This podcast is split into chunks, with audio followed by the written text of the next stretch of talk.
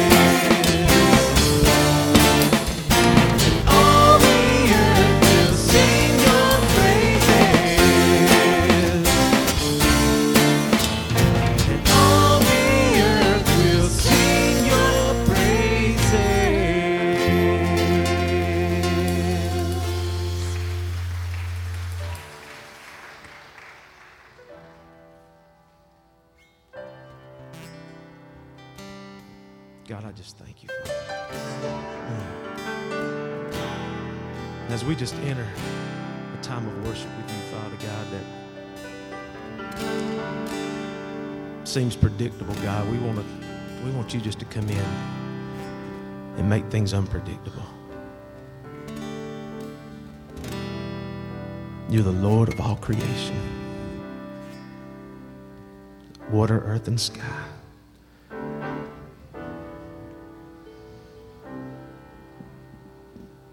What a mysterious God you are.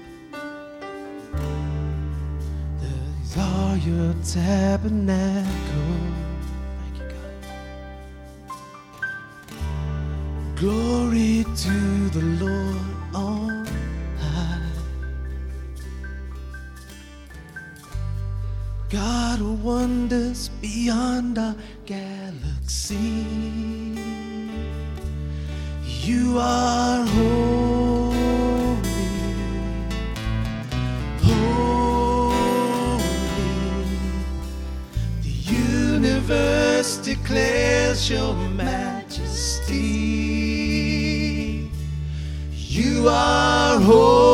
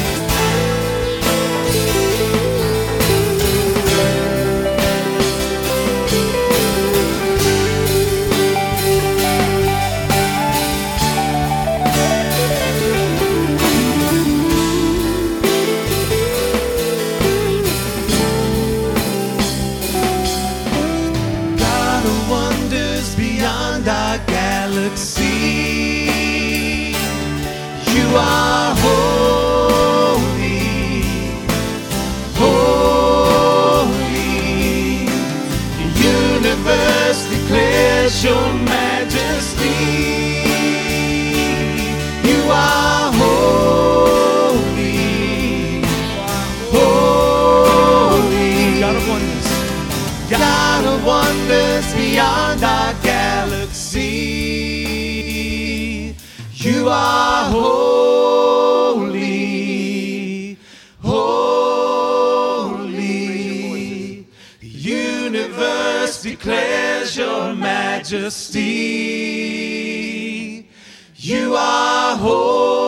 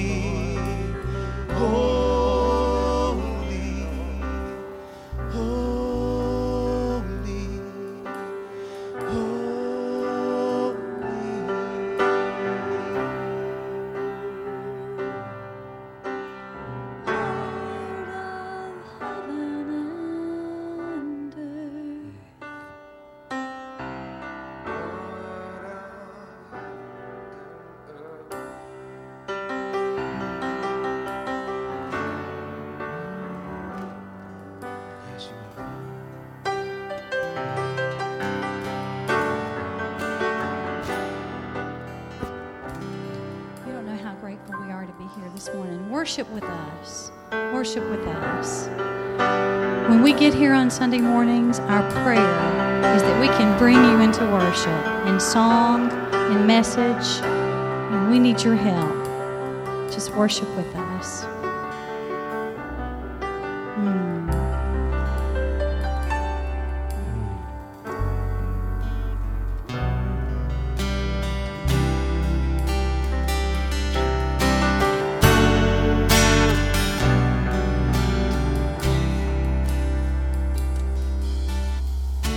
Who could imagine a melody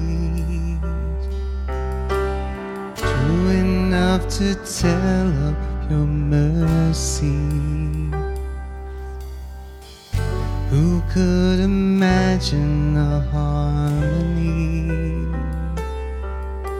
sweet enough to tell of your love? I see the heavens proclaiming you day after day, and I know in my heart that there must be a way to sing a greater song.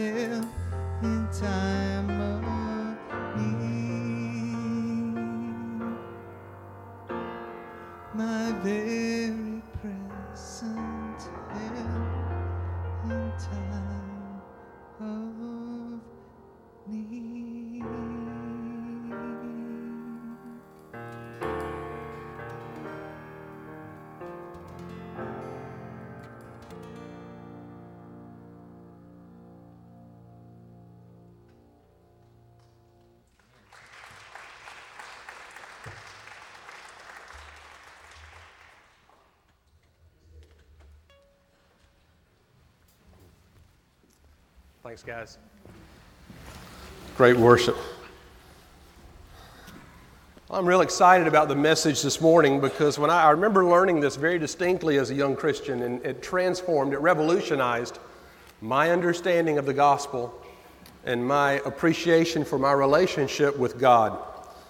It's, it's a sermon on the covenants. Maybe you are familiar with the covenants and what they are and how they were brought about, but that's what I want to go over today and just share with you the kind of relationship that God desires to have with you. I'm going to get very basic with you. As you know, the Bible is divided into two what? Testaments the Old Testament and the New Testament. Well, it just so happens that the Greek word for testament is diatheke, and that word could also be translated covenant. So the Bible is divided in, into two covenants the Old Covenant and the New Covenant. And that's what the Bible is all about. The Old Testament is the Old Covenant God had with the children of Israel. The New Covenant, the New Testament is the New Covenant that God has with us through Jesus Christ. I'm going to take you through how those covenants were established this morning and hopefully a little better understanding of them. My Old Testament reading comes from Psalm chapter 81, verses 6 through 10. Psalm 81, starting with verse 6. And it says this I relieved your shoulder of the burden, your hands were freed from the basket. He's talking about delivering them from Egypt slavery. In distress you called, and I delivered you. I answered you in the sweet place of thunder. I tested you in the waters of Meribah. Hear, O my people, while I admonish you, O Israel, if you would listen to me. There shall be no strange God among you. You shall not bow down to a foreign God. Listen to this. I am the Lord your God who brought you up out of the land of Egypt. Open your mouth wide, and I will fill it. What's the analogy God is speaking there to the children of Israel? Open your mouth wide, and I will fill it. He's talking about a baby bird, isn't he? You ever seen a baby bird in a nest? It's a scraggly piece of flesh attached to a wide open beak. And basically, if you're looking at that nest, that's all you can see is that wide open mouth. And God is saying, Israel, if you will be like a baby bird, open your mouth wide, and I will fill it. Now, what, what kind of relationship did God have with Israel that He could say that to them, that they could be like a baby bird and He would fill their mouths? It all goes back to the covenant. You got to understand, back in the Old Testament times, covenants were fairly common things between two equal parties. And there's some things that happen, some steps you go through when you enter into a covenant with a friend, with another, a party. Uh, the word covenant in Hebrew literally means to cut a covenant. And so there's always a cutting that takes place when a covenant is formed. There's usually uh, a cut maybe on the wrist where the blood flows and it's intermingled, kind of like, you remember how Indians used to do blood brothers? You know, they'd cut themselves and the blood would flow and it would intermingle, and then there'd be a scar left somewhere on your wrist, and that would be a reminder to you and to the other party and to everybody who saw it, kind of like the rings we wear in wedding bands, that, that you're in a covenant relationship with somebody else. Mar- as a matter of fact, marriage is the closest thing we have to a covenant today. Marriage is where two people come together and become one. Everything I have is yours. Everything you have is yours. No, everything you have is mine. And uh, it's, it's, it's two, two parties coming together to forge a covenant relationship where two become one. There's some things that usually happen in the establishment of a covenant in Old Testament days. First of all, there was the exchange of coats and weapons. When you exchanged your coat with somebody, you were saying, All that I have is yours.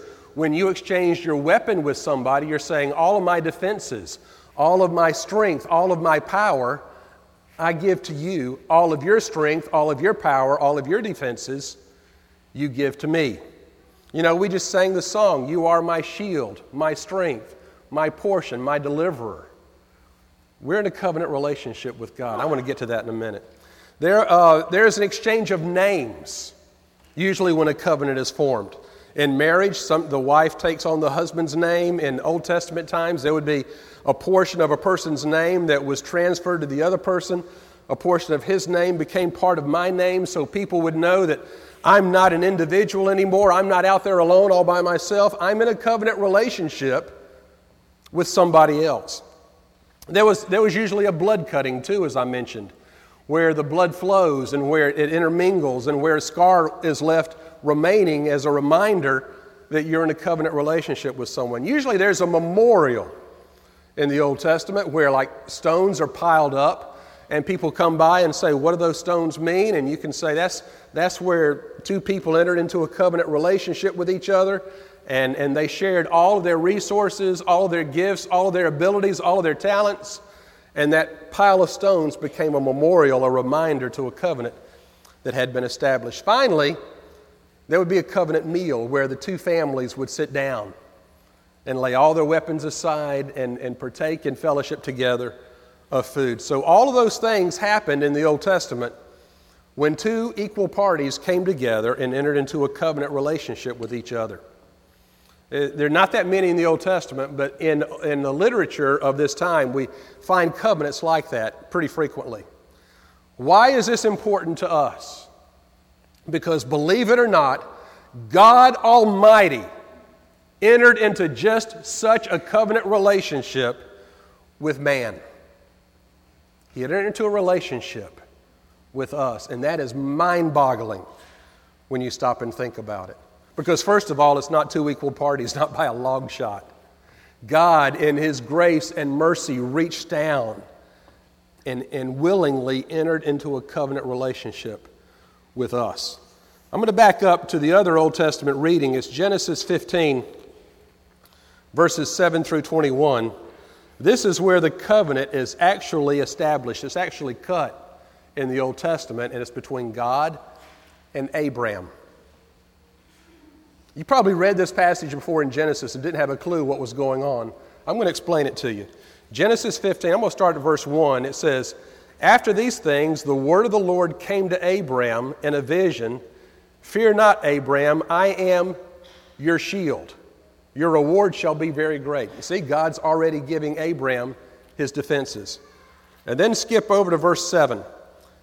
He said to him, I am the Lord who brought you from Ur of the Chaldeans to give you this land to possess. But he said, O Lord God, how am I to know that I shall possess it? He said to him, Bring me a heifer three years old, a she goat three years old, a ram three years old, a turtle dove, and a young pigeon. And he brought him all these, cut them in two, and laid each half over against the other. But he did not cut the birds in two. And when the birds of prey came down above the carcasses, Abram drove them away. As the sun was going down, a deep sleep fell on Abram, and lo, a dread and great darkness fell upon him. You see, Abram could not enter into a covenant directly with Almighty God. So God put Abram to sleep and initiated the covenant, both sides of the covenant, on his behalf.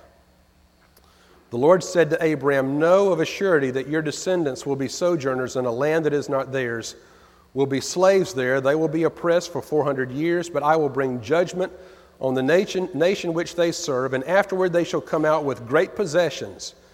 As for yourself, you shall go to your fathers in peace. You shall be buried in a good old age. They shall come back here in the fourth generation, for the iniquity of the Amorites is not yet complete. Now the covenant is forged, verse 17. When the sun had gone down and it was dark, behold, a smoking pot and flaming torch passed between the pieces. That, that flame represented the presence of God, passing between those sacrifices that had been uh, cut in half. That pot passed between them.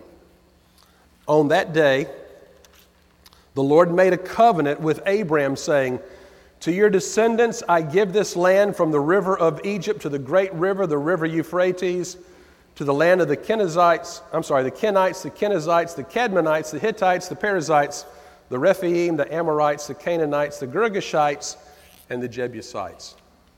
You didn't know all those people were in there, did you? What's important is that God put Abraham to sleep, and while those animals were sacrificed and split in half, a flaming p- pot and torch passed between them. God initiated a covenant with Abraham. How did he do that? Well, it says, remember the parts of the covenant I said? Verse 1 God gives Abraham his coat, his shield. He's letting down his defenses. I am your shield. Verses 9 and 10 the animal is split and the covenant begins. That flaming pot is God initiating the covenant. Verse 12, he puts Abraham to sleep and initiates his part on his behalf because it is not between two equals, it is between Almighty God and lowly, sinful man. God said, That's all right. I'm going to initiate my half and I'm going to do your half for you. You go to sleep. You remember I said there was a mark in the flesh with a scar? What's the mark in the flesh of the covenant for the Israelites?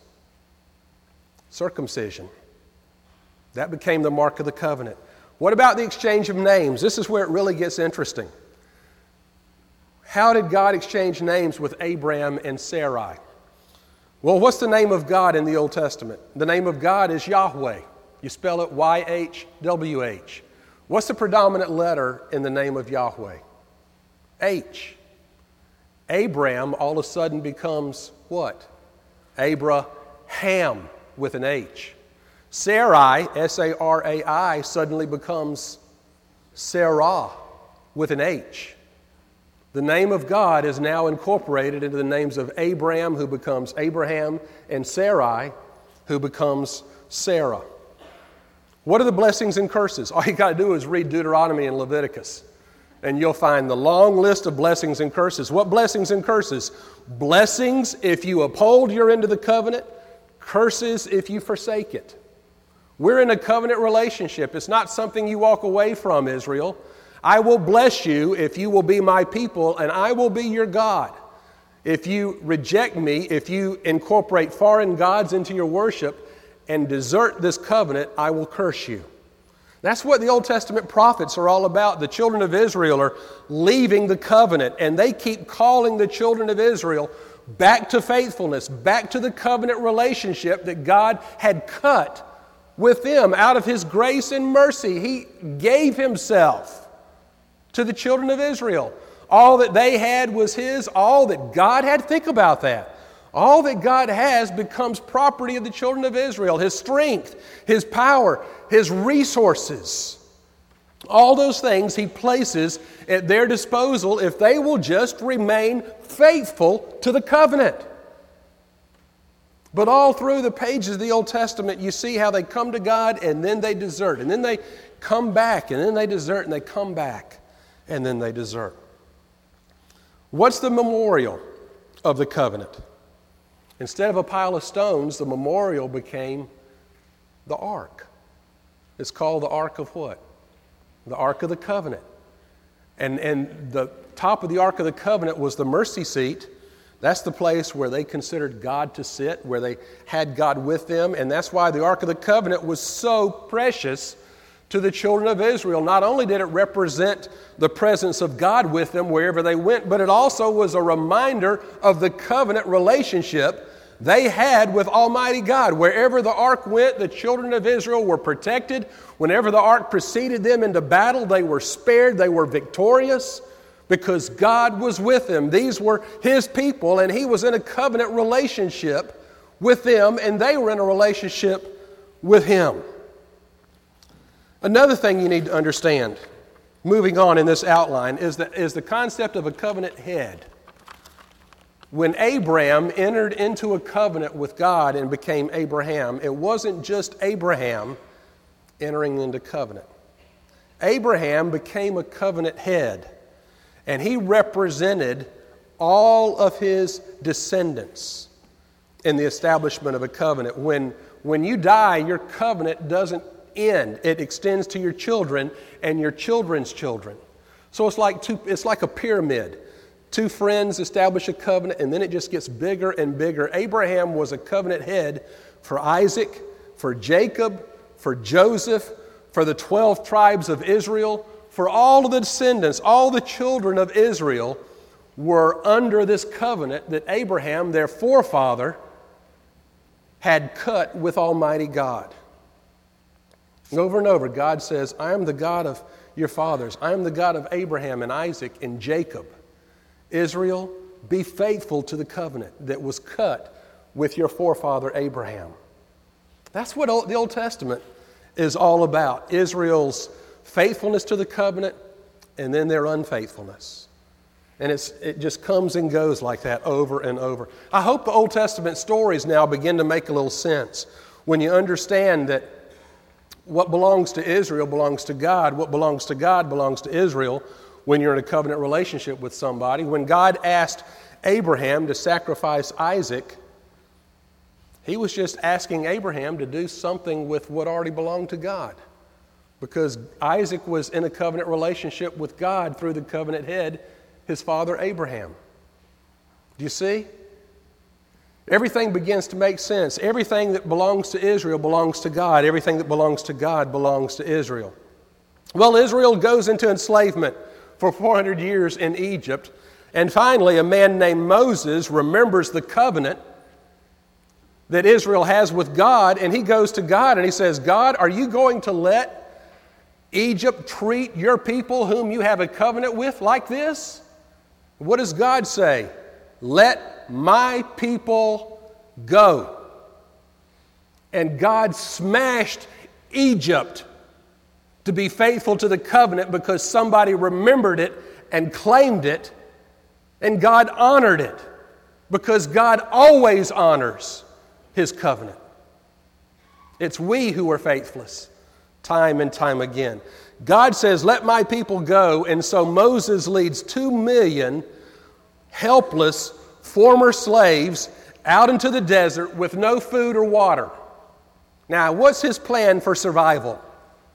His sole plan for, survival is the fact that Moses knows that Israel's in a covenant relationship with God and God's going to take care of them. Amen? God provided manna during the day, He provided water for them when they needed it. Everything the children of Israel needed, God provided because they were in a covenant relationship with Him and He was going to provide for them. Now, David and Goliath make sense. Goliath comes out and taunts the children of Israel, and they quake and shake in their boots. They're terrified. But there's a young shepherd boy named David who knows the covenant. And he comes out and he says, You don't mess with the children of God like this.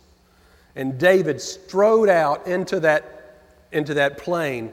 And he, if Goliath knew who was standing beside David, Goliath would have been the one terrified that day. Because Goliath was not only taunting the children of Israel, he was taunting God because they were in a covenant relationship with each one, with each of them.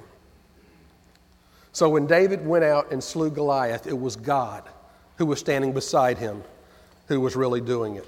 This is, this is the only way that sinful man can ever hope to have any claim on Almighty God because God, in His mercy, extended that claim to us. But you know that by the end of the Old Covenant, Israel forsook the covenant, the curses fell, and God moved on. And that brings us in the closing minutes to the New Covenant, which is the New Testament. Almighty God, after Israel forsook the Old Covenant, Almighty God didn't give up on us, but He came and He cut a new covenant with man that is so fantastic, so much better than the Old Testament, than the Old Covenant was. If you want to read the book of Hebrews in the New Testament, in the New Covenant, basically it's a comparison of the New Covenant with the Old Covenant. And throughout Hebrews, you will find that the New Covenant has better priests, it has better promises, it has a, better covenant. Everything about the New Covenant is far greater than the Old Covenant. Instead of a sacrificial animal that's cut, and blood is shed. What was a sacrificial animal to cut the covenant of the New, of the New Testament, the New Covenant? It's Jesus, the Lamb of God, whose body was cut and whose blood was shed so that we could be in a covenant relationship with Him. What meal? What's the covenant meal for the New, te- the new Covenant? It's the Lord's Supper. Jesus initiated the Lord's Supper to be the covenant meal for the new covenant. We are in a covenant relationship, guys. If you're in a relationship with God through Jesus Christ and His death on the cross, and you have professed your faith in Him and He has forgiven you of your sins, then I've got something important to tell you. You are in a covenant relationship with Almighty God. All that you have belongs to Him, all that He has belongs to you. All you have to do is come to Him and admit your need and open your mouth wide like a baby bird, and He will fill it. That's what He has said that He would do. Facing temptation, quit struggling. Simply say, God, I can't handle this by myself. I'm in a covenant relationship with you. You're in a covenant relationship with me. I need your power. I need your strength. I can't do this alone and God will pour out His resources upon you. Be faithful to the covenant. Don't forsake it like Israel did. Just trust and wait on Him. Worship and wait. Isaiah 40 31. Those who wait upon the Lord will renew their strength. They will mount up with wings as eagles. They will run and not grow weary. They will walk and not faint. It's not a covenant relationship between two equals. There are covenants like that in the Old Testament times. This is nowhere near that. This is a covenant between Almighty God and sinful man. But God simply asks us to hold up our end of the bargain, to be faithful to the covenant, admit our need, and receive His help. I'm not advocating a name it and claim it kind of theology that's so simplistic, but I am saying that God, in a covenant relationship, has placed Himself at your disposal. And there is a new covenant provided for you through Jesus' death on the cross. And being in a relationship with Almighty God by your trust and faith in Him through what Jesus did in the pages of the New Covenant or the New Testament places God at your disposal, places His resources, His power, his strength in your hands. Admit your need. Quit struggling. Open your mouth wide, and God will fill it. The Bible is a story of an old covenant with Israel and a new covenant with the church through Jesus Christ. I hope that understanding gives you the, the insight to know that you don't have to cower in fear, that you don't, you don't have to be afraid, you don't have to be powerless in your faith because God is in a covenant relationship with you. Let's pray. God, it boggles our minds. We just cannot take it in. We can't fathom why you would descend to earth. Jesus humbled himself and took on the form of a servant and became one of us and offered his body as the covenant sacrifice and established a covenant meal called the Lord's Supper. And you became our shield, our power, our strength, our defender you placed at our disposal the great riches of heaven, and yet still we live powerless lives because we don't understand. We thank you that in the Old Testament there's somebody like Moses who came along, and someone like David who came along, and others who were able to grasp the meaning of a covenant. And when people touched Israel, they weren't just touching Israel, but they were touching you, and you ran to their defense. And you'll do the same for us today. Father, some of us are under attack, some of us are struggling, some of us have, have problems bigger than we can manage alone. And you promise that we don't have to. Not that trusting you makes every, everything, all the hardships disappear, but it just means we have somebody to help shoulder the burden.